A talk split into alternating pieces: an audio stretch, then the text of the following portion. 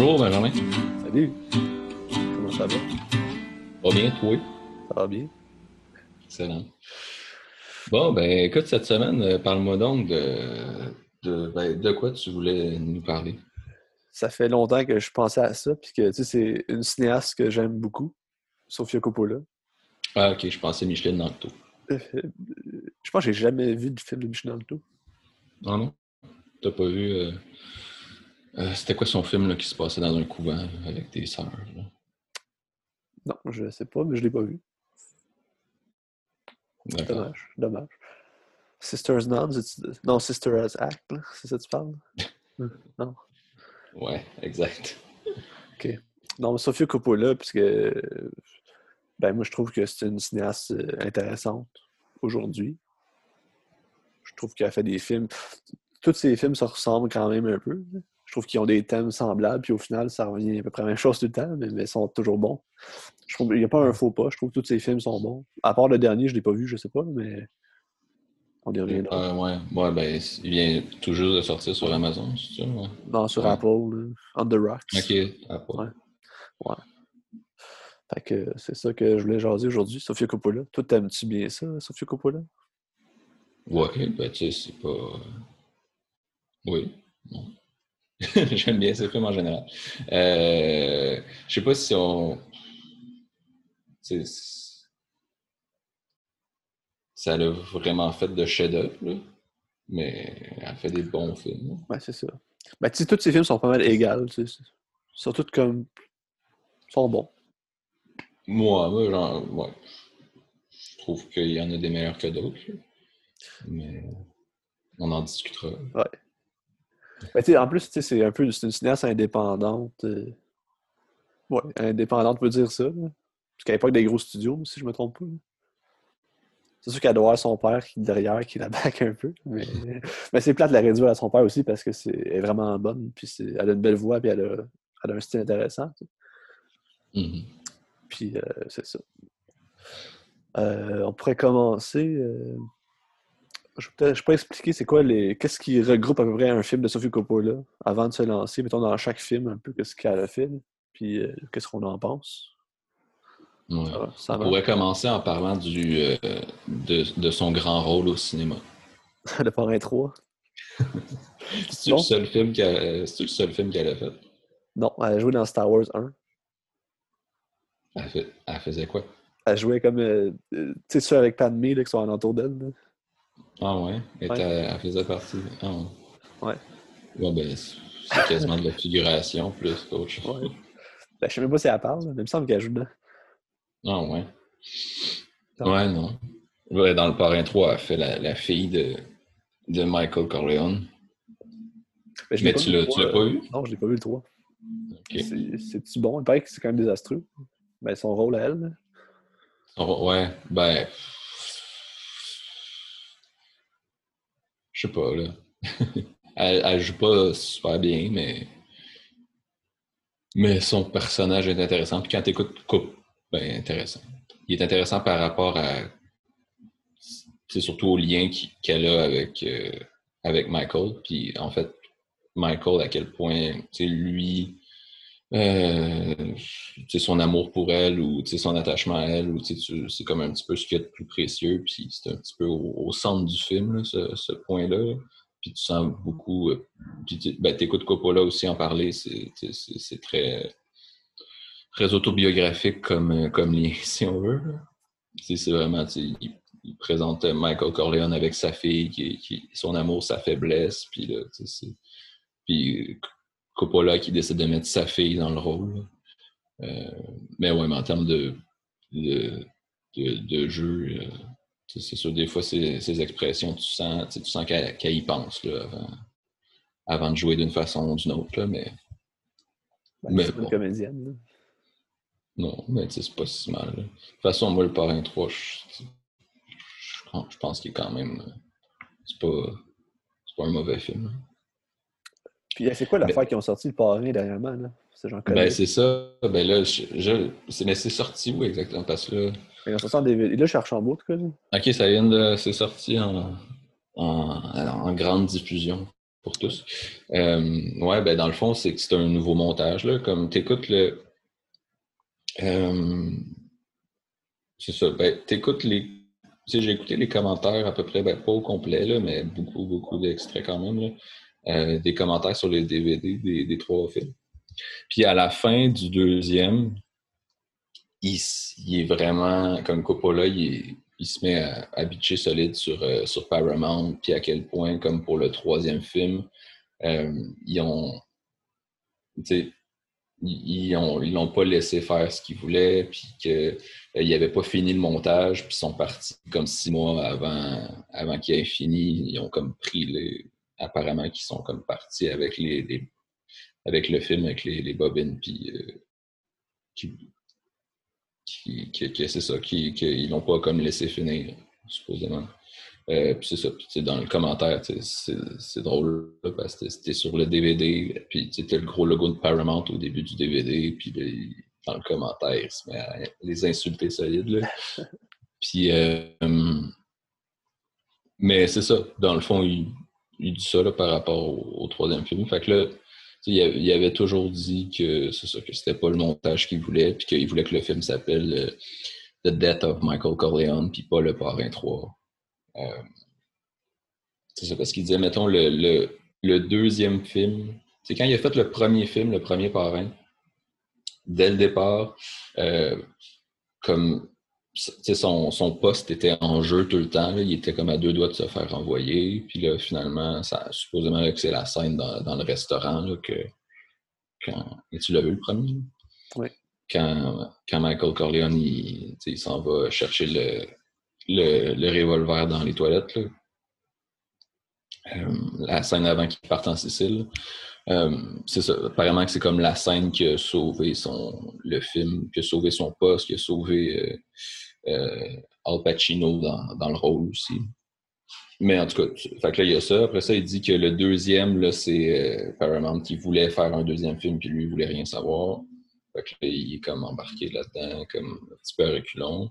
Puis après ça, le troisième, ben c'est lui qui voulait le faire, puis euh, Paramount ne voulait pas. Puis finalement, ils l'ont pas, l'ont pas laissé faire ce qu'il voulait, puis etc. Puis il a toujours dit qu'il voulait, qu'il aurait voulu faire un autre après un, quatrième, puis que euh, c'est ça. Qui, la production ne voulait pas, là, en fait. Puis, euh, puis là, Mario Puzo est mort. Fait que là, il dit que là, c'est plus possible parce que c'est un projet tout le temps entre lui et Mario Puzo. En gros. Puis c'est ça. Puis là, mais il disait tout le temps que le troisième, euh, c'est ça, c'était supposé s'appeler The Death of Michael Corleone, puis pas le parrain, pas The Godfather Part 3. Puis c'est ça qui vient de sortir là, dans le fond. Puis là, c'est ça. Puis là, apparemment, que là, il a fait le, supposément le montage qu'il voulait. Okay. Que là, ça vient de sortir. Puis, euh, ce serait intéressant à voir. Je ne sais pas à quel point c'est différent du, du film euh, tel qu'on l'a toujours connu, mais c'est intéressant. Intéressant. Voilà. Je pensais pas qu'on parlerait du parrain. Euh. Parce que c'est l'héritage. Euh, parce que justement, le fait que ce soit une Coppola, ça l'a grandi dans ce milieu-là, puis ça transparaît dans ses films aussi. C'est bourgeois, puis c'est le monde mm-hmm. des acteurs, c'est le monde du cinéma. C'est que tu revois, surtout, mettons, dans Somewhere, que c'est ben, c'est ça, c'est les coulisses du cinéma. C'est comme la vie d'un acteur qui n'a pas le goût d'être là, mais on y reviendra à Somewhere ben, tantôt. C'est le seul que j'ai pas vu. C'était bon, Somewhere. Je ne pas dire grand-chose. Non, mais je te, je te dirai c'est quoi à peu près, puis euh, tu vas aimer ça, je pense. Ben, ça ressemble beaucoup à Lost in Translation, quasiment. C'est très, très, très semblable. En tout cas. Ouais. Euh, tu sais, un film de Sofia Coppola, chaque film, ça parle un peu de. Ben, tu sais, je disais la castration. Je sais pas si c'est le bon mot, la castration, tu sais. Mais la castration dans le sens de. C'est comme s'ils sont la privation de quelque chose, tu sais. Ils sont mm-hmm. privés de. de tu mettons, dans Virgin Suicide, ils sont privés un peu de leur jeunesse puis de leur liberté de, de, ben, de jeune fille. Tu sais. Dans, mm-hmm. dans, Lost in Translation, il est privé de sa vie par un, genre, un pays qu'il ne connaît pas, puis privé comme de sa. Comment dire ça? Tu comprends-tu un peu? Ouais, ben il est Ben, c'est ça, il, il, est là pour faire de la. pour tourner des publicités, puis il est comme, comme s'il avait un petit peu perdu le contrôle de sa carrière aussi, si on veut. Ouais, c'est ça. Puis dans euh, ben, Marie-Antoinette, je pense que c'est le meilleur exemple aussi. Elle est privée de sa vie parce qu'elle est comme subi un destin qu'elle n'a pas choisi, puis que je suis là, puis c'est comme ça me tente pas d'être là, puis comme qu'est-ce que je fais. Mm. Fait que ce thème-là de la, ben, la, castration, on va dire la castration. Stéphane Leclerc, il serait content de la castration. Là. que, c'est ça. ça. se regroupe dans tous ses films, puis tous ces films tournent autour de ça. Puis aussi de l'ennui. C'est toujours de l'ennui. Les personnages s'ennuient, ils font comme pas qu'ils font rien, mais c'est quasiment ça. Mais est-ce que le spectateur s'ennuie lui aussi? Euh, ben, ça dépend des. Non, je vais dire non. Là. Ben, mettons, euh, Lost in Translation. Ben, je pense qu'une des forces de Lost in Translation, c'est que ça montre l'ennui sans être ennuyant, mettons. Tu restes quand même captivé même s'ils si, font rien, puis il n'y a comme pas de but. Mm. Je trouve que c'est une de ses forces. sauf que Somewhere, mettons, c'est peut-être en comparaison avec Lost in Translation, c'est l'ennui, mais il se passe vraiment rien. Puis tu pourrais t'ennuyer pour dans ce film-là. Mais je pense que c'est ça le point. Fait que c'est intéressant. Fait que euh, on peut commencer avec euh, Virgin Suicide. Tu as regardé, euh, tu as regardé hier? Ouais. Ben, je l'avais déjà vu. Ouais. Ben, c'est toujours le fun de le re-regarder parce que c'est excellent. C'est vraiment mm -hmm. C'est en 99, son premier film. Que c'est dans le fond euh, ben, une famille de, avec des parents comme religieux qui sont contraignants, mettons, puis qui les empêchent de vivre leur vie de jeune fille, puis sont comme pris dans leur maison, confinés dans leur maison, puis ils peuvent rien faire, tu sais. Mm Ouais. En 99, là. pas en 2020. mais c'est ça, mais justement, mais le confinement, je me souvenais pas de ça, mais le confinement total arrive juste à la fin du film.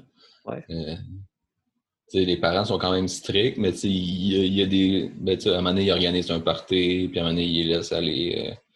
Euh, euh, ils laissent aller au bal, puis il comme. ils sortent un peu, puis ils vont à l'école, puis tout, là, mais ils ont des parents stricts là, avec euh, tout ça, avec des couvre-feux puis tout ça. Couvre-feu 2021.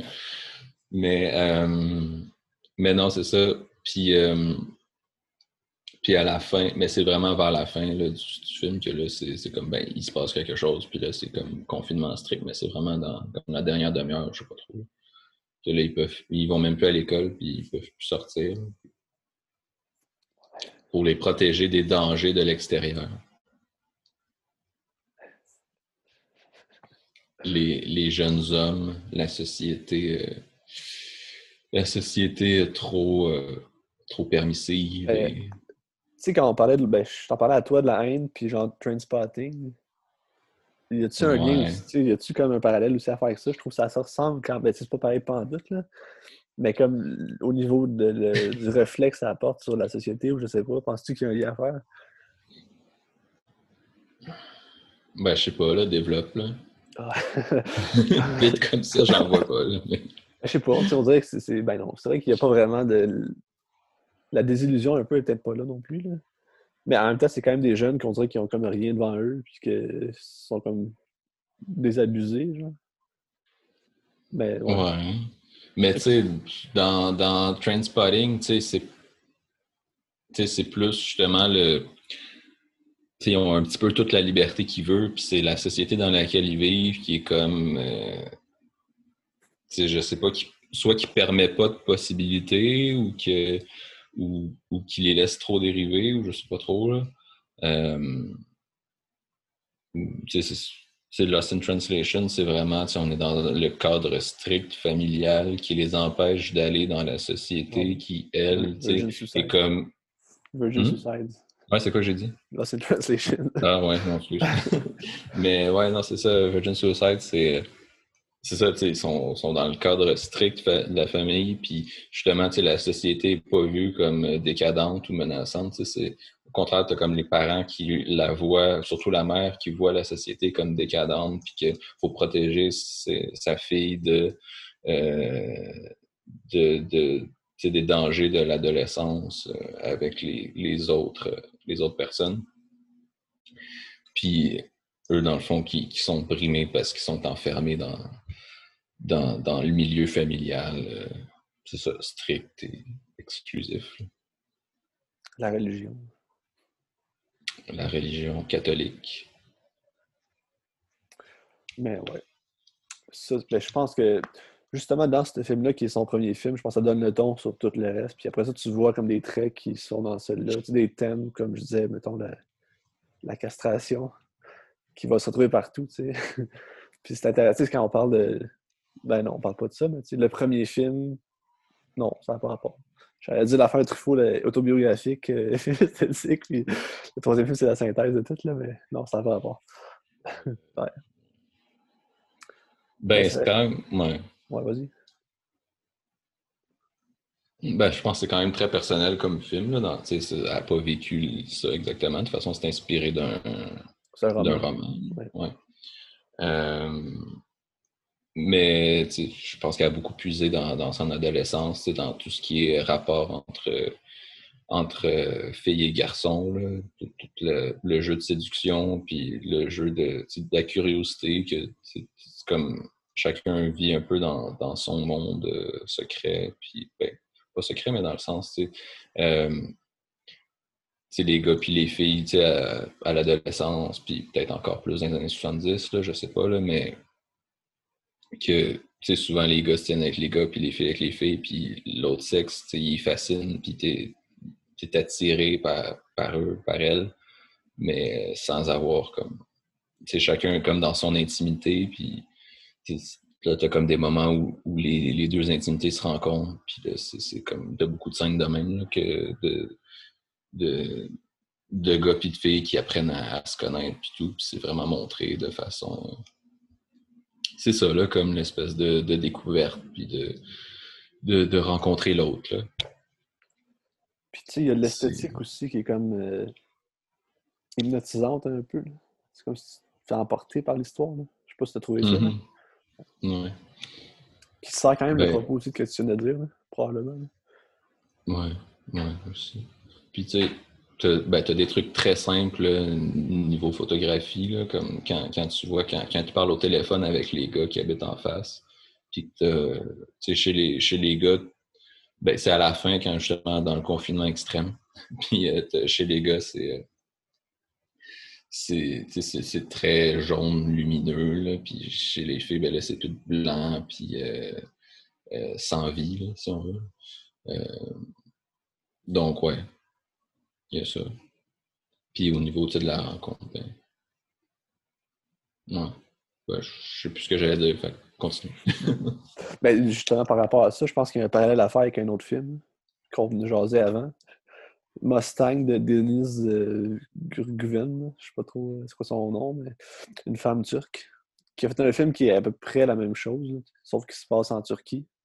Ouais, l'histoire, ça ressemble. C'est ça. Puis, euh, ben, je trouve que justement, la différence, c'est par rapport à l'esthétique qui change le ton complètement du film entre les deux. Même si c'est la même chose, je trouve que le fait que ça soit comme hypnotisant ou comme onirique, peut-être, Sophie Coppola, fait qu'on rentre moins dans la violence peut-être de ce qui se passe à l'écran. Tandis que l'autre, c'est quasiment comme filmé, je dirais pas documentaire, mais comme si tu es comme très présent avec eux. Puis ça fait que tu regardes ça, mm. puis c'est blanc quand même. Puis c'est ça. Ouais. Très bon film. Hein. Puis c'est ça, Mustang, dans le fond, c'est pour, pour résumer, c'est au début, euh, c'est ça, dans le fond, ça raconte l'histoire de, de sœurs, là, de, ben, sœurs dans le sens que, pas des religieuses, là, mais des sœurs, genre euh, frères et sœurs, mais juste des sœurs. Bon. Euh, mais euh, qui, dans le fond, bon, qui ont, qui ont différents âges. Là. Il y en a plus proches d'être adultes, puis d'autres plus enfance. Puis un, après-midi ou je sais pas trop, là, en venant de l'école, ils sont, sont comme à, jouer euh, comme ils font genre des combats de coq, là, genre ses épaules des autres, là, euh, ses épaules des gars comme dans, dans la mer ou dans, dans l'eau, je sais pas trop. Là. Puis là, c'est comme le gros scandale, puis c'est. Là, sont, ils n'ont plus le droit de sortir parce qu'ils ont été décadentes, là, parce que c'est ça, là, à peu près, là, le début. Ça fait quand même une couple d'années que je Ben, c'est comme si c'était un jeu sexuel, puis c'est comme des dévagondés. Ouais, ouais. C'est ça. C'est ça, tu sais, c'est comme un, un jeu innocent qui est vu comme, comme, comme justement, comme de la décadence, puis comme euh, sexuel, tout ça. Puis c'est. C'est ça, puis là, ils sont comme enfermés, puis là, ils se font. Les, les parents essayent de les marier, puis de, de laver leur honneur, au fond. C'est vraiment ça. Puis c'est sûr, ça, ça se ressemble beaucoup, là. Euh, mais. La perte de liberté est là, pareil, comme ils sont enfermés dans leur maison, puis toutes Mhm. les traditions religieuses un peu qui, qui oppriment. Là. Ouais. Mais au-delà de la, la, le- le- la photographie ou je sais pas trop là, ce, que, ce que tu disais au niveau de la mise en scène, là, euh, tu sais, de façon générale, il y, a, il y a vraiment un ton qui est différent entre les deux films. Ça, Ouais, se joue, ça. Ouais. se joue autant, ça se joue aussi dans la musique, puis ça se joue dans le. dans. Ben, même dans le scénario aussi, tu as certaines répliques ou certains moments qui sont dans Virgin Suicide qui sont vraiment voulus pour être humoristiques. là. Comme c'est vraiment. C'est ça que, en le regardant hier, je me disais, c'est comme. Le film, c'est tellement grave ce qui se passe, puis c'est tellement pas un film dramatique. c'est particulier pareil. Ouais. Tu sais, t'as des, t'as- t'as des moments plus comme tristes, mais même là. Mais je pense que ça tient aussi au fait que le point de vue est différent. Ben, mettons dans Virgin Suicide, c'est quasiment euh, une délivrance, puis ils sont quasiment heureuses peut-être dans ça, justement. Mhm. C'est- C'est peut-être ça aussi qui fait que c'est pas dramatique. C'est comme le point de vue de, de Kristen Dunst, que c'est comme, ben, c'est cool, tu sais, on va vivre notre vie correcte, là, tu à cette heure, tu. Ouais, puis ça, ça se concentre sur les moments où, ce qui, où il échappe au contrôle, là, beaucoup, Ouais. tu sais. Euh, puis où justement, t'as l'impression qu'ils sont plus épanouis. Euh, ouais. Puis dans. euh, mais c'est ça, mais c'est aussi beaucoup du point de vue des, des gars qui habitent en face ou des autres gars. Ouais, c'est vrai. Ah oui, c'est eux qui racontent l'histoire, c'est vrai. Mhm. Ouais. Que ce soit, c'est ça, les gars qui habitent en face ou, ou Josh Hartnett, là, ou, euh, C'est qui Josh Hartnett? C'est le gars. euh, ben, il a joué dans d'autres films après, là, mais c'est celui lui. qui amène. Ben, c'est celui qui. euh, ben, un- Lui qui date. Kristen Dunst, là? Hein? Lui qui date Kristen Dunst? Ouais, exact. Ok, ok, ok. Eh, C'était-tu le premier film de Kristen Dunst, ça, ou ça en a fait d'autres avant? Je pense qu'elle a Euh, joué ben, un peu, mais... Ouais, ouais, non, elle a joué, euh, ben, euh, elle a joué avant. Mais elle avait. C'est ça, son personnage a 14 ans, mais elle avait 17 ans là, dans le film. Euh, mais euh, elle- ben, je sais qu'elle avait joué avant dans Little Women de 94. Elle faisait, elle faisait Amy. Ah, elle, faisait Florence Pugh. Ouais. Mais jeune, parce que je pense que c'était deux actrices différentes euh, pour jeune et vieille. Ok. Ben, vieille, entre guillemets. Mais, euh, mais ouais. C'est euh, Warner Ryder, elle faisait Joe. Ah oui. Puis euh, Claire Danes, Beth. Puis l'autre, Emma Watson, je, je la connais pas, je sais pas c'est qui. Je sais pas. Mais, mais justement, ce film-là a créé aussi une réunion avec euh, So- Sophie Coppola pour le reste de ses films. C'est comme son actrice fétiche, c'est Kirsten Dunst qui va revenir, euh, je sais Ouais. fois. Cinq, quatre, cinq fois. Il me semble. Trois. Trois, Ben, je fois, sais pas. là. En tout cas. Ah non, en tout cas, je sais pas, mais elle revient souvent, puis c'est comme. ben, je pense que c'est des bonnes amies aussi. là. Fait que- Mhm. Ouais. Mhm. Puis euh, Virgin Suicide, euh, on peut aussi le surnommer le meilleur film dans lequel a joué Hayden Christensen. Ah, il joue dedans? Il joue- Mais il fait. Ben, tu sais, quand, quand, quand ils vont au bal, quand le gars, quand Josh Hartnett, il va au bal avec Kirsten Dunst, puis là, tu sais, il, euh, il- il est comme, il est avec trois amis là, de l'équipe de football, puis qui vont avec, euh, avec les autres sœurs.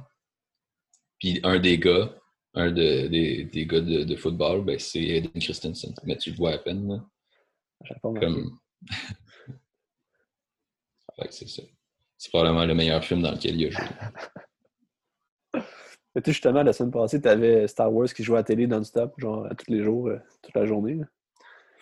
Puis j'écoutais ça tout le temps, puis euh, C'est mauvais en tabac son jeu hein, dans Star Wars 1 puis 2, 2 puis 3.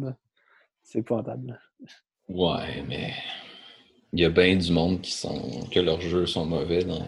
Ouais. Nathalie Portman n'est pas très bonne non, plus. Dans... Non. C'est... Je pense que. Je pense que George Lucas, c'est pas un très bon directeur d'acteur. Mais tu sais, c'est quoi son nom, là? Le... Euh, ben, celui qui fait Anakin dans l'épisode 1. Ah, lui qui est en prison. Je peux bien croire que c'est un enfant, mais il est vraiment mauvais. C'est horrible. euh, ouais. Mais. Euh, ça fait-tu le tour de Virgin Suicide? Euh, il me semble que je vais dire quelque chose par rapport. C'est ça, le ton qui, est très différent. Que, le point de vue, tu es beaucoup plus avec les filles dans, dans, dans, Mustang que, que, dans ce film-là, dans Virgin Suicide, que c'est justement la narration est faite par les, les gars qui habitent en face. Puis euh, tu les vois très peu seuls dans leur intimité. Ou quand tu les vois, c'est comme c'est soit que c'est parce que ben soit parce qu'il y, a des gars chez eux ou parce qu'ils parlent au téléphone avec des gars puis tu les vois comme juste brièvement ou, ou, même des fois tu les vois juste tels que les gars les imaginent. Euh, plus que vraiment. Ben, peut-être c'est ça aussi l'esthétique onirique, puis c'est comme si t'es juste dans le, le, flou puis dans l'imaginaire des gars. C'est pour ça que tu vois ça de même. Ça fait du sens, je n'avais pas pensé à ça. Ouais, ouais. Ouais, il y a ça, tu sais. Comme je pense à, la fin, là, quand tu parles de. Quand, quand, quand, ils vont chez, chez elle, puis ils veulent comme les enlever, puis partir faire un tour en. partir faire un tour en voiture, puis tout. Puis là, les, les, Kirsten Dunst qui dit Ah ouais, on, on, vous rejoint. Puis là, tu, vois comme une image qu'ils sont là à, rouler. Euh, euh, les cheveux dans le vent, euh, avec le soleil qui se lève, ou je sais pas trop. Puis là, c'est super onirique puis tout, mais justement, ça fait partie des différentes images qui viennent vraiment de l'imagination des, des gars, si on veut.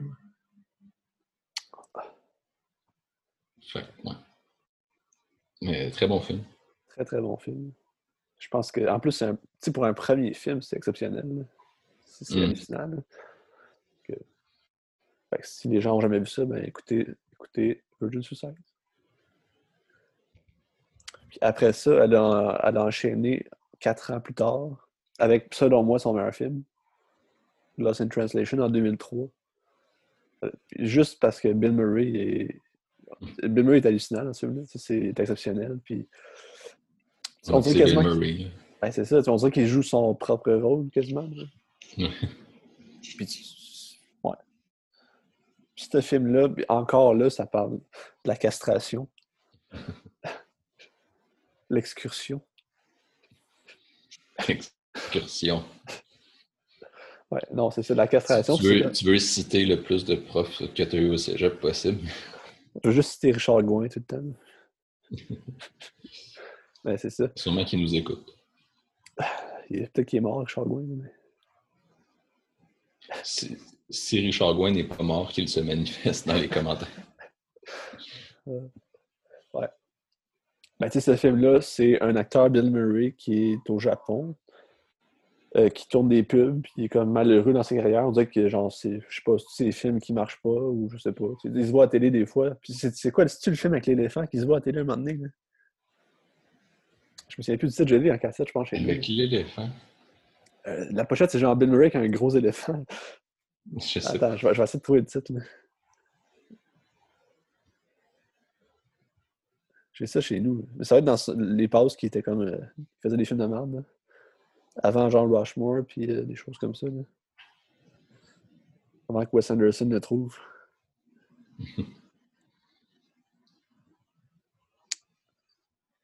Quand il jouait dans Space Jam. Ah, c'est vrai, il joue dans Space Jam. Ça s'appelle Larger Than Life. Plus grand que nature. Je connais pas vois-tu? Ouais. Mais en tout cas, ça. Tout le monde, il se voit à l'écran quand il est dans sa chambre d'hôtel, puis c'est comme pathétique, puis il se voit jouer, puis on dirait qu'il est comme pas content de ce qu'il fait, puis qu'il fait de la merde. Mhm. Ou peut-être c'est comme une réflexion de lui-même aussi sur sa propre carrière. Peut-être, je lance ça de même, là, mais. Puis euh, à travers ça aussi, tu as Scarlett Johansson qui elle sort avec. euh, Mais je pense que c'est aussi la tu genre crise de la quarantaine ou cinquantaine, je sais pas trop. là. Ouais, ça, ça fait, ben, surtout que sa famille aussi, qu'il a pas l'air heureux, ça fait du sens. là. Ouais, c'est ça, se remettre. Tu te rends compte qu'il il t'en reste, euh, t'en reste quasiment moins que ce que tu as fait, puis tu te, tu te remets en question sur ta vie, ce que c'est, puis qu'est-ce que tu veux que ce soit. Tu sais, il appelle ses enfants, ses enfants ne veulent même pas lui parler, parce qu'il est comme. C'est comme s'il est plus important. tu sais. ouais, ouais, ouais, ouais. Puis à travers ça, tu as aussi Scarlett Johansson, qui est la blonde d'un- photographe international, comme, que là, elle l'accompagne, mais lui, il n'est jamais là parce qu'il ben, fait des photos pour des, contrats. Fait qu'elle se retrouve au Japon, elle parle pas la langue, puis elle est comme toute seule, puis comme ça ne tente pas tant d'être là, puis elle sait pas ce qu'elle fait dans la vie. Je pense qu'elle étudie en philo, quelque chose comme ça. Puis euh, elle se questionne un peu, c'est une crise existentielle. Dans le fond, dans les deux Mhm. personnages, c'est une crise existentielle qui se rejoignent à deux niveaux différents parce que l'autre qui a genre 18 ans, puis l'autre qui a comme 40-50 ans. Mhm. Puis, euh, puis là, c'est ça, les deux, Bill Murray et Scarlett Johansson vont se rencontrer. Mais c'est ça, parce qu'elle a- est en voyage au Japon pour accompagner son chum, mais elle fait juste comme. Son, son chum il est jamais là. Fait que là, elle est comme juste dans la chambre d'hôtel à rien faire. J'ai lu quelque part que cette relation-là, c'était basé sur sa relation de Sophie Coppola avec Spike Jones. Ah ouais. C'était l'a inspiré, ouais. Mais il me semble que j'ai lu ça, mais. euh, Il me semble. Ouais. Peut-être. Mais je pense aussi que, tu sais, beaucoup. euh, tu sais, elle doit avoir vécu ça beaucoup dans sa vie. Tu sais, avec son père, mettons, là, d'être. euh, d'être à des places, puis qu'elle, elle peut pas faire grand-chose, puis qu'il faut qu'elle s'occupe. là, puis- Ouais, c'est ça, parce qu'elle a grandi aussi quand il tournait Apocalypse Now. Je pense que c'était genre au Cambodge, dans ce bout-là, puis elle est allée habiter avec lui là-bas, puis euh, je pense que c'était pas mal ça, sa jeunesse. Là. Ouais. Ben, en tout cas, c'est Mm. vrai, ça fait du sens. hein. Mais ce film-là aussi, qu'est-ce que j'aime, comme je disais tantôt, c'est que sais, il se passe absolument rien. tu sais. Puis tu es vraiment tout le temps plongé dans l'histoire. Tu es tout le temps intrigué par ce qui va se passer, même s'il se passe rien. tu sais. Mhm. Je sais pas ce que t'en penses. Hein? Mais ouais, non, c'est vrai. Comme... Tu. Ben, c'est ça, c'est un film où il se passe pas grand-chose. là, Où ce que, tu sais, tu sais, les plus gros événements, c'est genre une soirée au karaoké, puis. euh, c'est la rencontre de deux personnages, surtout, là, puis euh, la relation qui, qui, qui développe. Puis, un- une des grandes qualités, c'est que c'est pas vraiment. C'est pas une comédie romantique, ou en tout cas, c'est pas une comédie romantique traditionnelle. Je veux dire, il n'y a pas. euh, c'est pas une vraie histoire d'amour vraiment qui se développe. C'est plus euh, une complicité, puis, ou en tout cas, si- s'il y a amour, il n'est pas, pas consommé, si on veut. Ben, c'est comme si les deux personnages ils font un à la fin, dans le fond. là. Ouais, ouais. C'est ça. Hmm. Ouais, ben, c'est intéressant de développer sur ce concept.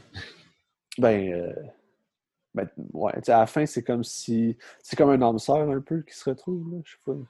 Puis c'est comme un. Je dirais pas un amour impossible, là, parce que c'est pas vraiment. C'est un peu de l'amour, mais c'est pas de l'amour, tu sais. C'est- C'est juste que c'est comme si.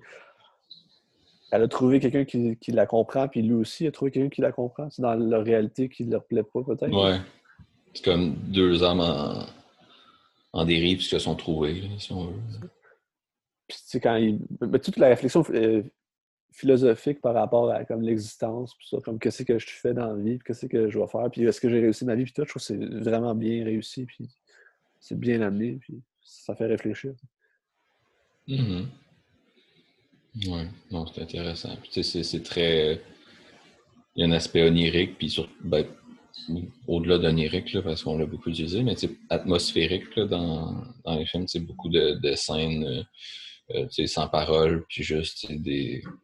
soit, mettons, des paysages qui défilent, ou des différents. avec la, la musique qui est très qui est très, je sais pas comment je la décrirais, là, mais tu sais, c'est, pas de la, de, la, de la grosse musique rythmée entraînante, c'est de la musique qui est plus planante. Là. Mais je pense que c'est du, Phoenix ou quelque chose comme ça. Parce que je pense que le Phoenix revient souvent dans. Parce que je pense que c'est son mari, à Sophie Coppola. là. Ok. Le ok. Phoenix- Je suis pas sûr, mais il me semble. Puis La, la musique de Phoenix revient souvent dans tous ses films. Ok. Je pense que mon chat, il fait des conneries encore.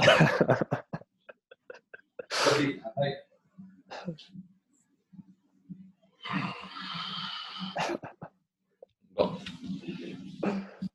Ouais, non, je sais pas pour euh, Phoenix, pour la musique, là, mais ouais. Mais t'as aussi toute l'esthétique pop aussi qui revient dans tous ces films, que même dans Mhm. Suicide, c'était très présent. Puis même encore là, je pense que ça l'est. Peut-être la pop différente, là. Parce que t'es Japon. ouais. Mais euh, ouais. Mhm. C'est ça qui va être intéressant dans le film, le prochain film qu'on va jaser bientôt. Là. Mais euh, ouais. Dans, aussi dans, dans Lost in Translation, tu as beaucoup le.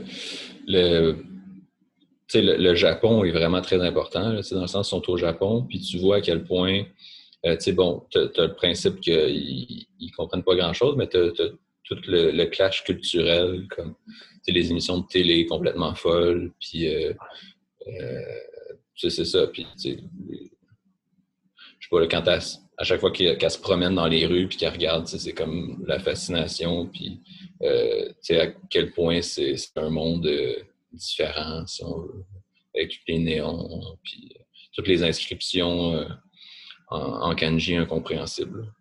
Mais dans le fond, Tokyo devient un personnage en soi. Mhm. C'est. En tout cas, c'est un. Ouais.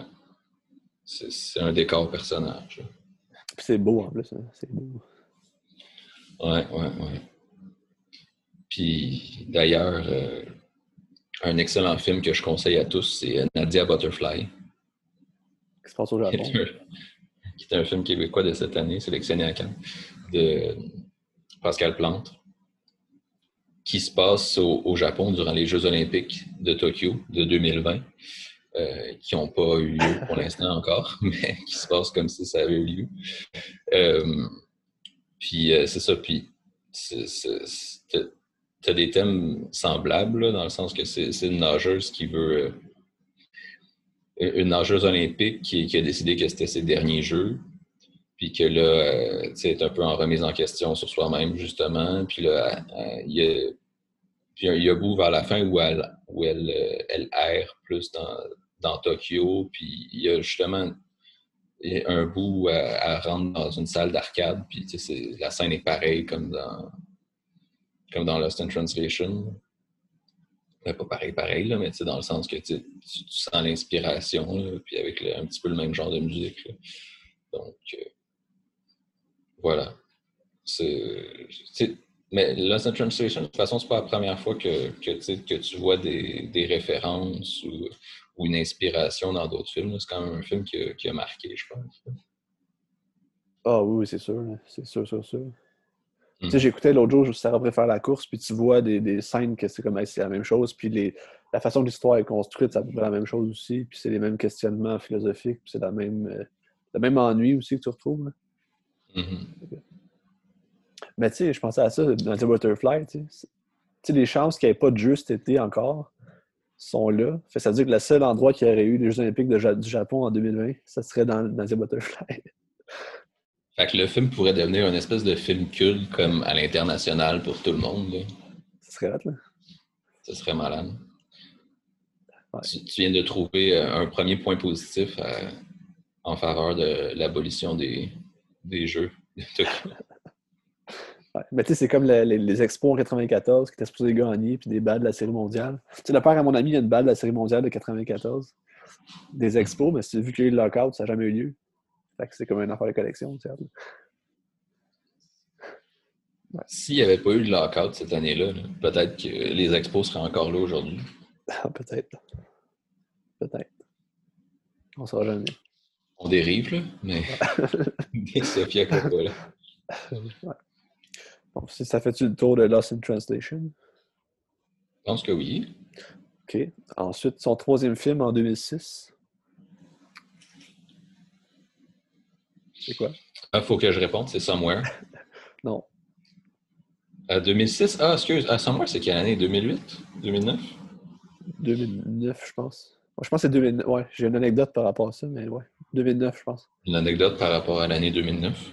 C'est intéressant. Par, par, rapport à Somewhere. Ben, par rapport euh, non, c'est Marie-Antoinette en 2006. Marie-Antoinette. T'avais-tu aimé, toi, Marie-Antoinette? Non. T'avais pas aimé? Ben, pas tant que ça. Là. Moi, première fois que je l'ai vu, j'étais laissé sur ma faim un peu. Parce que je trouve que c'est comme du vide. C'est du vide, vide, vide. Là, il se passe absolument rien. T'es juste là. Ouais. Puis t'attends, c'est un peu long. La deuxième fois que je l'ai revu, en sachant à quoi s'attendre, puis euh, je sais pas, on dirait que j'ai comme j'étais plus intéressé par l'écouter. J'ai vraiment, vraiment adoré ça. Je le mets quasiment mon ben, deuxième film depuis. Oh. Ben, ouais, non, sûrement qu'à le revoir, savoir un petit peu euh, qu'il ne se passe rien, tu peux te concentrer plus sur certains aspects, que ce soit de la mise en scène ou certains détails. Ce que j'ai aimé aussi, c'est l'aspect pop qu'elle a amené dans une époque moderne comme ça, avec la musique d'aujourd'hui, puis comme une esthétique euh, pop art un peu, là. Ouais. Très coloré, puis tout. Ça, j'ai aimé ça dans ce film-là. Ben, les gens, ils, savent c'est quoi. Marie-Antoinette, dans le fond, c'est la vie de Marie-Antoinette qui a été, de sa jeunesse, elle a été comme mariée au roi de France ou au prince de France. Louis XVI. Louis XVI. Puis là, ben, elle est morte pendant la Révolution. C'est ça. Mais ce que j'ai aimé aussi, c'est que ça focus uniquement sur Marie-Antoinette puis sur comme sa vie plate un peu, qu'elle n'a jamais désirée, la castration de, sa vie qu'elle aurait pu avoir, dans le fond. C'était quand même une aristocrate euh, autrichienne qui là, est juste là, puis dans le vide avec des gens qu'elle connaît pas, que, dans un monde qu'elle parle pas la langue, puis qu'elle n'avait pas le goût d'être là. Puis euh, si ça avait été plus, mettons, focusé sur l'aspect révolution, puis tout l'aspect social, politique qui se passe en France à la fin des années 1700, ça aurait été complètement autre chose aussi. Puis ce que j'ai aimé, c'est qu'il parle pas de ça, il l'approche pas vraiment. Non, c'est ça, c'est vraiment. Ben, c'est sûr, c'est particulier, là. Ça, ça fait pas. Euh, ça, ça fait très. Euh, ça fait très euh, conservateur, je sais pas trop comment le dire. Là, de, tu, fais un film sur la Révolution française, puis tu te concentres sur, sur Marie-Antoinette, puis tu la prends en pitié. la bourgeoise. Mais en même temps, ça marche un peu aussi que sa vie, ben, sûrement une vie glamour aussi, ça fait Coppola, j'imagine. Ben oui, c'est ça. Tu sens vraiment qu'elle s'identifie à ce personnage-là, qui est comme né dans un milieu très aisé, puis, euh, qui, mais qui n'a pas vraiment de contrôle qui n'avait pas vraiment de contrôle sur ce milieu-là ou sur sa destinée, ou comme qui est juste né là, puis qui a juste. Euh, qui, qui, qui, a, vécu avec ça qui n'avait pas le choix d'en faire partie. Puis euh, Kirsten Dunst aussi est fantastique, j'adore. Mm-hmm. Mais, Mais... Ouais, vas-y. Non, vas-y. Ben, moi, je t'invite à le réécouter une deuxième fois parce que je pense que tu vas mieux apprécier ta deuxième fois. Mm. Mais je me souviens que quand je l'avais regardé, comme sais, le film est pas, tu sais, cherche pas à être véridique historiquement ou, tu sais, je veux dire, il y a beaucoup d'anachronismes volontaires aussi, puis... Euh, je pense que c'est plus de capter le, le, le, mood un peu de, de, l'ennui, le mood de, tout ça. Tu sais. Mm-hmm. Oui, c'est ça. Mais tu sais, il y avait aussi dans. Ben, comme dans le making-of, Sofia Coppola disait que disait que c'est ça, l'histoire a été injuste envers Marie-Antoinette, que on en parle souvent comme euh, c'est ça, là, que, qui était euh, qu'elle méprisait le peuple, qu'elle n'en avait rien à foutre de ses problèmes puis tout, mais dans le fond, tu sais, elle savait pas tout, blablabla. Puis tu sais, une grosse défense, tu as l'impression que son film se place comme en espèce de défense de Marie-Antoinette, mais comme ben, je comprends pas comment tu veux défendre quelqu'un historiquement avec un film qui cherche pas à être exact historiquement. C'est particulier comme, comme idée rhétorique. Mais, mais c'est ça, tu sais, c'est plus un film qui, qui montre justement une espèce de, de destin, comme on disait, de, de, de s'ennuyer puis essayer de s'occuper dans un monde que tu n'as pas choisi, puis que, que tu te rends même pas compte que que l'opulence, que dans, que tu essaies de, créer autour de toi pour avoir plus de, plaisir, puis pour comme plus te sortir de, ton ennui dans, dans cette petite société-là, ben ça, ça fait du mal comme à d'autres personnes que de toute façon tu vois pas, puis tu sais à peine qu'ils existent. Mais ouais, y a-tu cet aspect-là, tu penses, qu'elle a voulu. Elle veut-tu défendre pour vrai, ça? Marie-Antoinette? Genre, quand tu écoutes Sofia Coppola, quand, quand, tu l'écoutes parler, oui. Ah ouais, ok. c'est bizarre, là. Mais... ok, d'abord. Mais tu sais, mais il faut avouer que Marie-Antoinette, c'est un petit peu comme. Tu sais, déjà à l'époque, c'était beaucoup. C'était un petit peu un bouc émissaire, là, comme chez le peuple. Puis euh, bon, par après, dans, dans l'histoire dans l'historiographie plus traditionnelle euh, française héritée de la Révolution, Marie-Antoinette est un petit peu un bouc émissaire de, des excès de la royauté, puis de l'aristocratie, puis comme l'espèce de personnage justement là, qui était déconnecté, puis euh, qui vivait dans l'opulence, puis que c'est comme... Alors que cette femme-là avait pas grand pouvoir sur grand-chose. Fait que, j'imagine que, je sais pas, que, certains peuvent, s'identifier puis vouloir la défendre. Mais... Ouais, non, je comprends, mais ouais. Je suis pas sûr de qu'on devrait la défendre d'elle. c'est pas grave. Ben, il y a aussi ben, l'affaire. Ouais, vas-y. Ouais. Non, mais c'est ça. Ben, par rapport à certains excès de, traditionnels de, de l'avoir foutu comme euh, bouc émissaire, c'est sûr qu'il y a des rectifications à faire. Mais est-ce qu'on appelle ça de là à la défendre pour vrai? Ben, c'est autre chose. Ben, elle a quand même participé à, à, comme détruire un peuple ou à la montée révolutionnaire d'un peuple, pareil. Oui, oui, mais tu sais, comme, comme te dirait Sophie Coppola, ben, elle n'a rien demandé, là, elle est juste arrivée là. Ouais. Ben, je, je, pense que c'est quand même ça qui est intéressant, c'est de voir comme le destin tragique de quelqu'un qui ben, a jamais voulu, puis au, final, mais elle paye de, de choix qu'elle n'a pas pris, dans le fond. Mm-hmm. Tu as aussi toute l'affaire que c'est tourné à Versailles euh, pour vrai. Là. Ils ont tourné ça vraiment dans le palais de Versailles. Puis ça, je trouve ça fascinant parce que c'est tourné ben, l'histoire euh, avec des guillemets, parce que c'est peut-être pas euh, si vrai que ça, qu'est-ce qu'elle a montré, là, mais euh, tourner l'histoire dans les lieux que c'est vraiment passé pour vrai, je trouve ça vraiment intéressant. Mm-hmm. Ça va être un méchant trip de comme, bâtir un set et de revenir en 1750 et en montant, peut-être, ouais. Mm. Ça va être Mais il faisait ça quand? Parce que, c'était fermé aux touristes, je crois, pendant... Je sais pas. J'ai lu sur IMDB, il tournait à Versailles. Ouais. Ben, c'est ça, j'ai pas vu. Euh... Ben, j'ai pas vu le film depuis que je suis allé à Versailles. Mais. Tu vois, j'ai encore plugué un. Un voyage. mais. Euh, non, c'est ça, c'est sûr. non, c'est sûr. Sur le tournage, ça doit être exaltant. puis, à faire. Ben, pour l'esthétique, je trouve que c'est intéressant. Puis c'est un bon film. Il n'y a pas de mauvais film de Sophie Coppola. Peut-être euh, son téléfilm, je ne l'ai pas vu. A Very Merry Christmas. Je ne l'ai pas vu. Ouais. Enfin, Netflix. Là. J'ai pas vu non plus. Fait que là, c'est correct pour Marie-Antoinette, là? Oui, oui. OK. Là, son prochain film, après ça, en 2009, Somewhere. Mon anecdote de Somewhere, je peux te dire tout de suite. Somewhere a gagné le Lion d'Or à Venise, un film. Ouais. C'était euh, Quentin Tarantino qui ouais. présidait le jury. Ça, tu sais, ça a fait un scandale. Ben parce que ils ont sorti ensemble. C'est ça, puis qu'il disait qu'il pas de. C'était pas impartial. Fait que genre là, il a donné le, prix à son ex, puis genre. En même temps, ben, je sais pas c'est quoi les autres films qui étaient en compétition comme Somewhere. Tu sais, c'est pas si génial. C'est bon comme film, mais c'est pas si génial que ça. Peut-être qu'il y a. C'est quand même une, quand même une belle euh, relation entre ex. Là. Je veux dire, moi, euh, je veux dire, je m'imagine pas donner un prix à mon ex. ouais.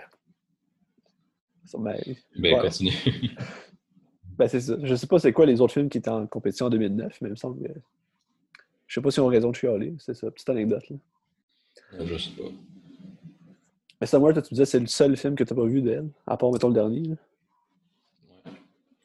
Ben, ça, dans le fond, c'est l'histoire d'un comédien, euh, Johnny Marco, le, le personnage, qu'il vit sa vie plate de comédien. De, tu sais, il, a comme, il est castré de sa liberté. De la façon que. tu sais, il peut pas avoir une vie normale parce qu'il est toujours des. Il est reconnu, puis il fait des gros films, puis il est comme la célébrité, puis ça l'empêche d'être une personne en soi. il est comme le, le reflet de, de ses films d'action, en fait. Puis il est juste reconnu pour ça. Il est blasé de ça. Puis, les seuls moments qu'il retrouve un peu une, vraie existence ou comme le sens de qui c'est qui est, c'est quand sa fille vient de visiter. Elle une jeune Elle Fanning, là. elle était jeune. Puis elle était vraiment bonne en plus dans le film. Puis c'est ça, dans le fond, c'est juste l'acteur qui vit sa vie dans des moments plates que ça ne tente pas d'être euh, genre de la promotion de tournage, puis euh, des affaires comme ça. Puis sa fille l'accompagne là-dedans, puis on dit que c'est comme des beaux moments avec sa fille que passe avec sa fille, puis c'est c'est le fun. Il y a du plaisir. Sinon, c'est juste comme la débauche, il fait le party, il y a comme plein de filles tout nues, puis euh, il est malheureux. Je sais pas si ça donne le goût d'écouter, mais Ben là, plein de filles tout nues. euh, t'as- T'as capté mon attention. Mais- Ah, plein de filles tout nues, t'as comme deux scènes de striptease un peu, là, mais c'est pas plein. Là, mais- Ben, ouais, non. Ben, écoute, si tu me dis que c'est bon. Ouais, c'est bon, c'est bon. Ça vaut la peine d'écouter. Je trouve que ça ressemble vraiment beaucoup à Lost in Translation. C'est un peu la même chose, l'ennui, le, le vide existentiel puis tout. C'est plus lent peut-être. Il se passe moins d'affaires que Lost in Translation. Peut-être qu'il se passe peut-être plus d'affaires, mais ça paraît qu'il se passe rien. Comme. C'est Ok. juste dans le vide. T'as, t'as Chris Pontius qui joue dans le film. Tu connais-tu Chris Pontius? Hmm, non. C'est euh. Party Boy dans Party Man dans Jackass. Là. Lui qui fait de la... il Ah, danse en j'ai- rien vu de Jackass. Puis il joue dans le film, puis je pense que c'est scène, c'est pas mal juste de l'impro, puis il est quand même vraiment bon. Fait que ça, c'est hot. Puis euh, c'est ça. Je te le conseille, celui-là, Somewhere, euh, c'était bon. C'est, peut-être son moins bon, à mon avis. Ah ouais? Même, même s'il n'y a pas vraiment de moins bon. là. Je trouve qu'ils sont tous pas mal égales. là. Mhm. Tout à la dire de Big Girl, là, mais j'imagine. là. Ouais, ben, j'ai pas été grand fan de, Big- de, de Big Wheel, c'est ça. De Big Wheel, je sais pas, je sais pas on dit ça, là, mais. Ok. Ben, c'est pas mal ça. Mm. Pour ça, je- Somewhere. Ça ressemble à Lost in Translation. J'ai Bon, rien d'autre à ajouter. là. intéressant. Sinon, après ça, elle a trois autres films. Un que j'ai pas vu, mais euh, le Bling Ring en 2013. Ça, t'as aimé ça? Ouais, non. Oui, ben, oui. c'est un petit film sympathique, si on veut. Euh, c'est peut-être- c'est particulier. Pour moi, c'est c'est un espèce de. Tu sais, c'est un- ça, ça suit vraiment le modèle des films de, de Scorsese, de genre. euh, de Goodfellas, mettons. là. Je trouve que ça ressemble beaucoup, là. même si c'est. C'est différent dans le sens que c'est pas des mafieux, c'est juste des, des voleurs de, De- des de- voleurs de, de célébrités, c'est ça. C'est des jeunes qui, qui débarquent dans les grosses cabanes de, de, de célébrités pour euh, aller voler des trucs. Là. Mais tu sais, c'est des personnages qui sont extrêmement fascinés par la célébrité puis par ces gens-là, puis que c'est ça qui les incite à aller voler là. là. C'est pas juste d'avoir des trucs, là. c'est vraiment, c'est aïe, je suis allé voler chez telle personne, ou genre aïe, genre je me prends en photo chez telle personne avec ses vêtements, c'est épique. là. C'est- ça leur, euh, leur idée. là. Puis c'est basé sur une histoire vraie, il me semble. Ouais. Sur un, un fait divers, là, sur des, des jeunes, justement, qui. Ben, c'est ça, tout, tout le propos qui est assez appuyé là, sur, euh, sur le rapport à la célébrité. là. Puis, Ben, venant de Sofia. Ça, ça suit quand même bien Somewhere aussi, là, le rapport à la célébrité. Mhm. Comment que. Et d'un, c'est lettre, après ça, de l'autre film après, il envie ça. C'est comme, ben, je sais pas. Mhm. Ben, c'est ça, c'est vraiment des gens, c'est ça, qui envient un monde qui, a- qui, qui- qui les fascine complètement. Venant de Sofia Coppola, qui a clairement, ben, fort probablement jamais envié ce monde-là parce qu'elle en, a- elle en a tout le temps fait partie. là. c'est dans le sens qu'il est né dans une famille riche et célèbre. Puis, je vais revenir avec ma castration. C'est un peu la castration d'une vie normale par les idéaux un peu stupides que les personnages ont aussi. Mm-hmm. c'est comme l'idéal qu'ils veulent atteindre, mais c'est ça qui leur empêche d'être vraiment quelqu'un pour vrai. Il fait juste mm quelqu'un qui ne seront jamais. Mm-hmm. Puis, tu sais, encore une fois, quand on voit le point de vue de Sofia Coppola, quand on parlait aussi de Marie-Antoinette, c'est que tu vois, tu as un gros propos sur euh, ces gens-là complètement fascinés par, euh, par l'existence euh, des gens riches et célèbres avec leur grosse maison, puis d'être célèbres, puis de posséder beaucoup de biens, tout ça. Mais tu n'as pas vraiment de message, de message ou de propos quelconque sur ces gens-là qui possèdent des, des trucs qui n'ont pas d'allure. Tu vois, tu es tourné aussi dans des vraies maisons, là, des vraies personnes, puis tu as, Paris Hilton qui fait un caméo, il me semble, puis Kirsten Dunst. Ou bien ils ont tourné chez Paris Hilton. Ben, c'est ça, Paris Hilton ajoute dedans. Ouais. Là, il, je pense qu'il la voit au bar. Puis là, ils sont comme, hey, on va voler chez eux, puisqu'on sait qu'il n'est pas là. Mais ils vont mm-hmm. vraiment chez Paris Hilton. pour tourner chez Paris Hilton ou voler chez eux. Ouais, ouais, c'est ça. Mais tu sais, c'est tellement des, des, maisons qui n'ont pas d'allure que comment, comment quelqu'un peut vraiment habiter là? Comme, ça n'a juste aucun sens, mais le, le film ne remet pas ça en question ou quoi que ce soit. C'est plus par rapport aux au, au, prolétaires, bon, prolétaires qui viennent de, de, familles aisées quand même de banlieue, mettons, là, mais qui, qui aspirent justement à cette, à cette richesse-là. Ouais. ouais c'est vrai, c'est vrai. Peut-être en même temps, c'est peu la normalité pour elle parce qu'elle n'a pas connu l'autre chose. Ouais, ouais, non, c'est ça. Mais je dis pas que c'est. Je dis pas que c'est mal. C'est juste. Mais tu sais, Kirsten Dunst aussi, euh, elle est dans le film aussi, Kirsten Dunst. Ouais. Ben, c'est un, caméo plus que. Ça. Ben, elle n'était pas supposée être là. C'est juste qu'à un moment donné, il était sur le set. Puis euh, elle a dit Hey, Vitan, tu vas faire la scène, puis il va jouer. Dans le scénario, il n'était pas là. là fait que, mm. Vu que c'était des amis, euh, elle venait visiter. Ça donnait ça. C'est un beau clin d'œil à toute sa filmographie au complet. Mais pourquoi je parlais de. Tu sais, tantôt, j'ai parlé de Goodfellas, là, puis des, de films de Scorsese, Casino, tout ça. Mais c'est que tu, tu vois vraiment comme l'espèce d'ascension dans le crime, puis à quel point comme ça, tout va de mieux en mieux pour eux, puis comme ils tombent dans l'opulence, puis tout ça. Puis après ça, tu as la chute, là, spoil, mais bon, assez prévisible. Mais euh, ben, de toute façon, c'est un fait divers. je veux dire, si on sait leur histoire, c'est parce qu'ils se sont fait arrêter. ben, je pense que c'est inévitable aussi. Ben, ouais. Ben, je sais pas, là, mais. Ben, qu'est-ce que tu veux dire? Inévitable dans la vie ou inévitable d'un point de vue dramatique? Ben, les deux, là. Je sais pas. mais, euh, mais ouais, non, c'est ça. Ça, Je trouve vraiment que ça suit un petit peu ce genre de schéma-là. Ah, c'est le, rise and fall. Là, ouais. C'est une expression qui existe, ça? Ouais. OK. Genre Barry Lyndon. Ouais. Mais je sais que. Ouais. Je sais que je, l'avais déjà utilisé comme de façon personnelle sans savoir si ça existait pour vrai. Non, je pense que ça existe. C'est ça. Mais tu parlais d'esthétique pop tantôt, là, ça c'est rempli. Là. Ouais. Comme... Ben, peut-être moins dans Big Al, mais dans tous ces films, c'est que ça, là, tout le temps. Mm Tu as des scènes qui m'ont fait penser. T'as-tu vu, vu finalement Laurence Anyways? Oui. Ouais. c'est ça, tu as, le même genre de scène, là, très. Euh, grosse musique euh, avec euh, flash de caméra, puis les pauses. Euh, je sais pas si tu comprends. Ça fait longtemps que j'ai.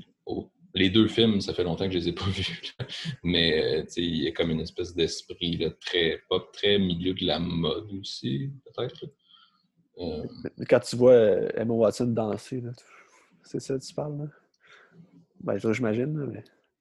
Ben, je, je me souviens pas vraiment, là, mais tu sais, tout, ou tu sais, juste quand ils se prennent en photo avec euh, les, euh, tous les vêtements, puis les, les, les, sacs à main de luxe avec la, la grosse musique euh, en arrière. Là.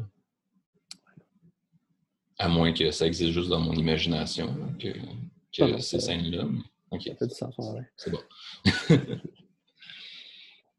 mais, mais ouais. Ben, Emma Watson, tu parlais du, du meme. là. Ouais. Mais c'est dans le film, là, c'est ça.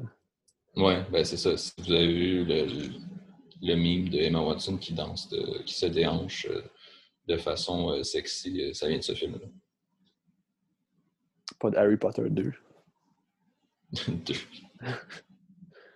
S'il vous plaît. Un peu de retenue dans les commentaires. Ça fait-tu le tour de Bling? Euh, oui, ben, je pense. Puis là, un dernier film de, de Big Al, 2016. 2016. Big Wild. Big Will, Big Al. Les proies. Les proies. Moi, j'avais beaucoup aimé. Toi, t'avais moins aimé? Ben, j'avais. Je sais pas, là, j'avais trouvé ça un petit peu euh, insignifiant. en gros. Ouais, ouais, ouais. Mais je, je peux comprendre. Mais ça reste quand même dans la thématique de tous ces autres films où ce que c'est des gens qui sont comme privés de leur liberté ou de leur vie normale par une situation qui là, c'est la guerre de sécession. Tu sais. Dans le fond, c'est des jeunes filles qui sont dans une. Je sais pas si c'est une école, c'est comment t'appelles ça? Genre d'école, de jeunes filles. Ouais. Puis que ben, ils sont pris dans ça parce que c'est la guerre de sécession. Puis là, à un moment donné, t'as un soldat euh, de l'Union qui est blessé, puis qui il l'accueille, mais tu sais, l'Union, en fait, c'est des méchants dans ce film-là.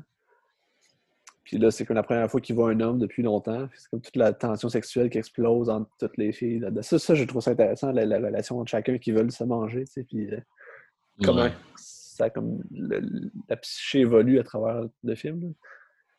là. Mhm. Mais comme mais hier, justement, en regardant Virgin Suicide, euh, comme ça me faisait beaucoup penser là, à, à The Big Will. là. Les deux films, ils ont justement dans le rapport des, des filles par rapport aux, aux gars, là, puis comme l'espèce de tension sexuelle puis d'excitation. Ouais. Puis, Puis, euh, les le rapport des différentes filles entre elles, ben c'est sûr, c'est pas. En Virgin Suicide, ça reste plus cordial, mais des différentes filles entre elles par rapport, euh, par rapport à l'homme qui, qui est comme objet de désir pour toutes. là. Ouais. Puis il est Mais- encore euh, Kirsten Dunst, qui est fabuleuse dans ce film-là aussi. Encore elle, Fanny. Fanny. Nicole Kidman, qui est quand même solide aussi euh, à jouer. Mhm.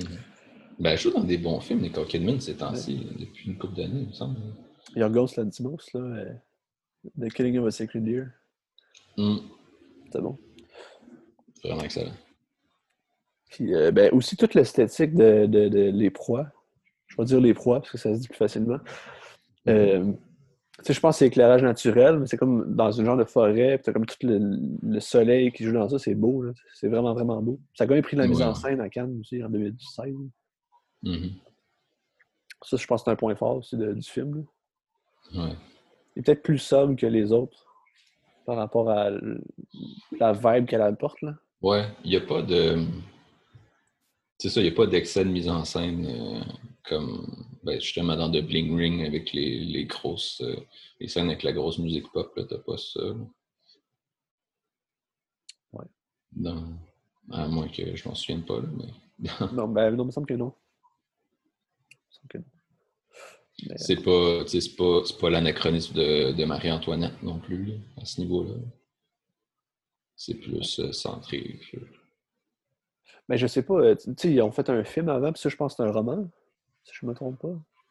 Ouais, ça, ouais, je me souviens pas si c'est un roman, mais en tout cas, il y a au moins eu euh, un autre film avant avec Clint Eastwood. là. Ah, c'est Cl- ah, Clint Eastwood qui joue Colin Farrell? Ouais, ben, il me semble que oui. Ah ouais, ok. Je savais pas. Mais je sais pas à quel point c'est quoi la différence, sais-tu? Ben, sûrement pas, là, mais. Ben, ce que j'avais lu, ben, je l'ai pas vu, là, mais ce que j'avais lu, c'est que le, le film précédent était beaucoup plus du point de vue de l'homme, Ah, ok. du soldat, tandis que là, on est vraiment plus avec les filles. là.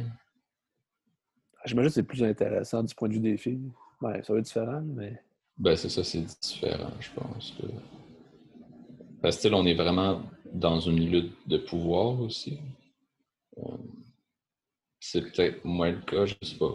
Parce que si, tu vois d'un point de vue de l'homme, t'as peut-être pas toute la notion de comme toutes les filles qui se mangent entre eux, tu sais. Puis Ben, c'est ça, c'est vraiment ça le, le, film de, de, Sofia Coppola. C'est vraiment, chaque personnage féminin a, son objectif, puis est différent, puis euh, justement, sont, sont en conflit dans le sens, là, euh, entre elles, tandis que, que c'était juste, ça, ça même si une, une, une, pluralité de points de vue, tandis que quand c'était juste sur l'homme, ben j'imagine que tu as, juste son point de vue.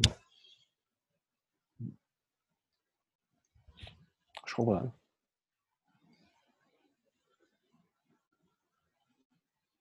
Tu comprends? T'as rien à ajouter?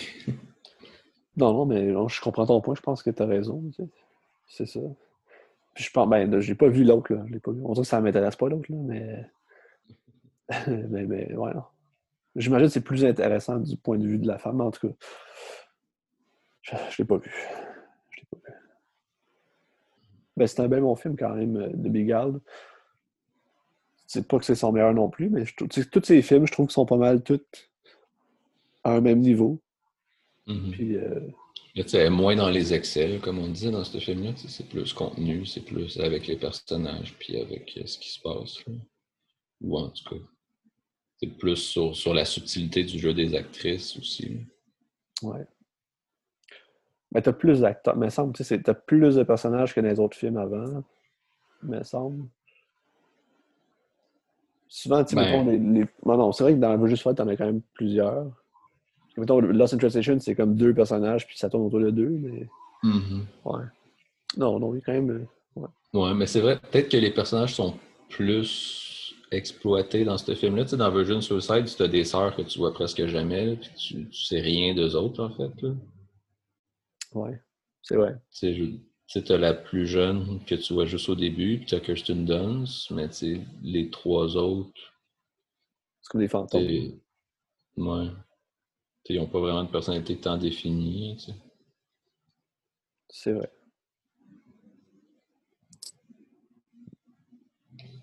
Ouais. Bon, ça fait le tour pour The Big Ça fait ton tour de Big Oui, je pense que oui. Puis là, elle a fait un film en 2020, On the Rocks, qui est sur Apple. Moi, je ne l'ai pas vu. Toi non plus, tu l'as pas vu. Non. J'aimerais ça le Je ne suis pas abonné. Je suis pas abonné à des services de streaming. À part euh, un, mais je paye pas pour. Ouais. Ben, je pense que les, critiques sont assez mitigées, mais je pense que ça a l'air bon pareil. J'ai entendu des bons commentaires. Puis euh, je pense que c'est avec Bill Murray, hein. c'est le retour de Bill Murray ça fait là. Ça risque d'être quand même intéressant. si tu as hmm. un film, mettons, suggéré de Sophie Coppola, lequel tu suggères?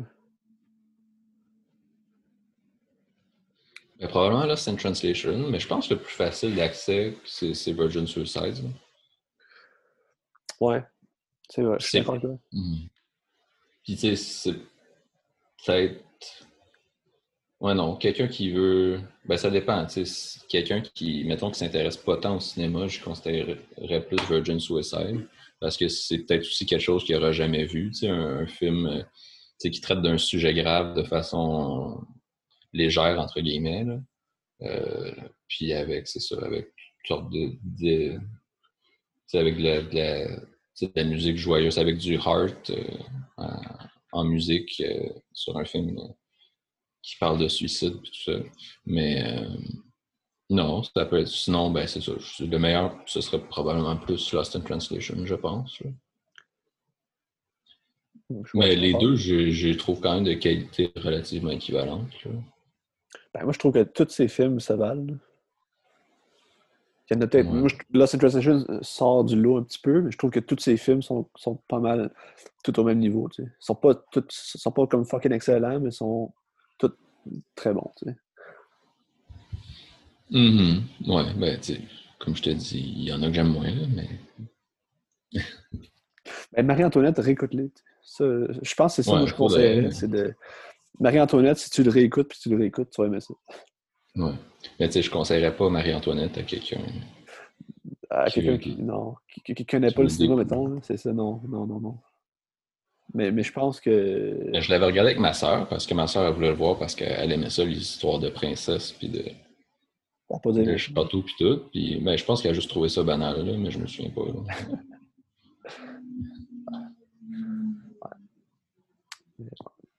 Mais ouais.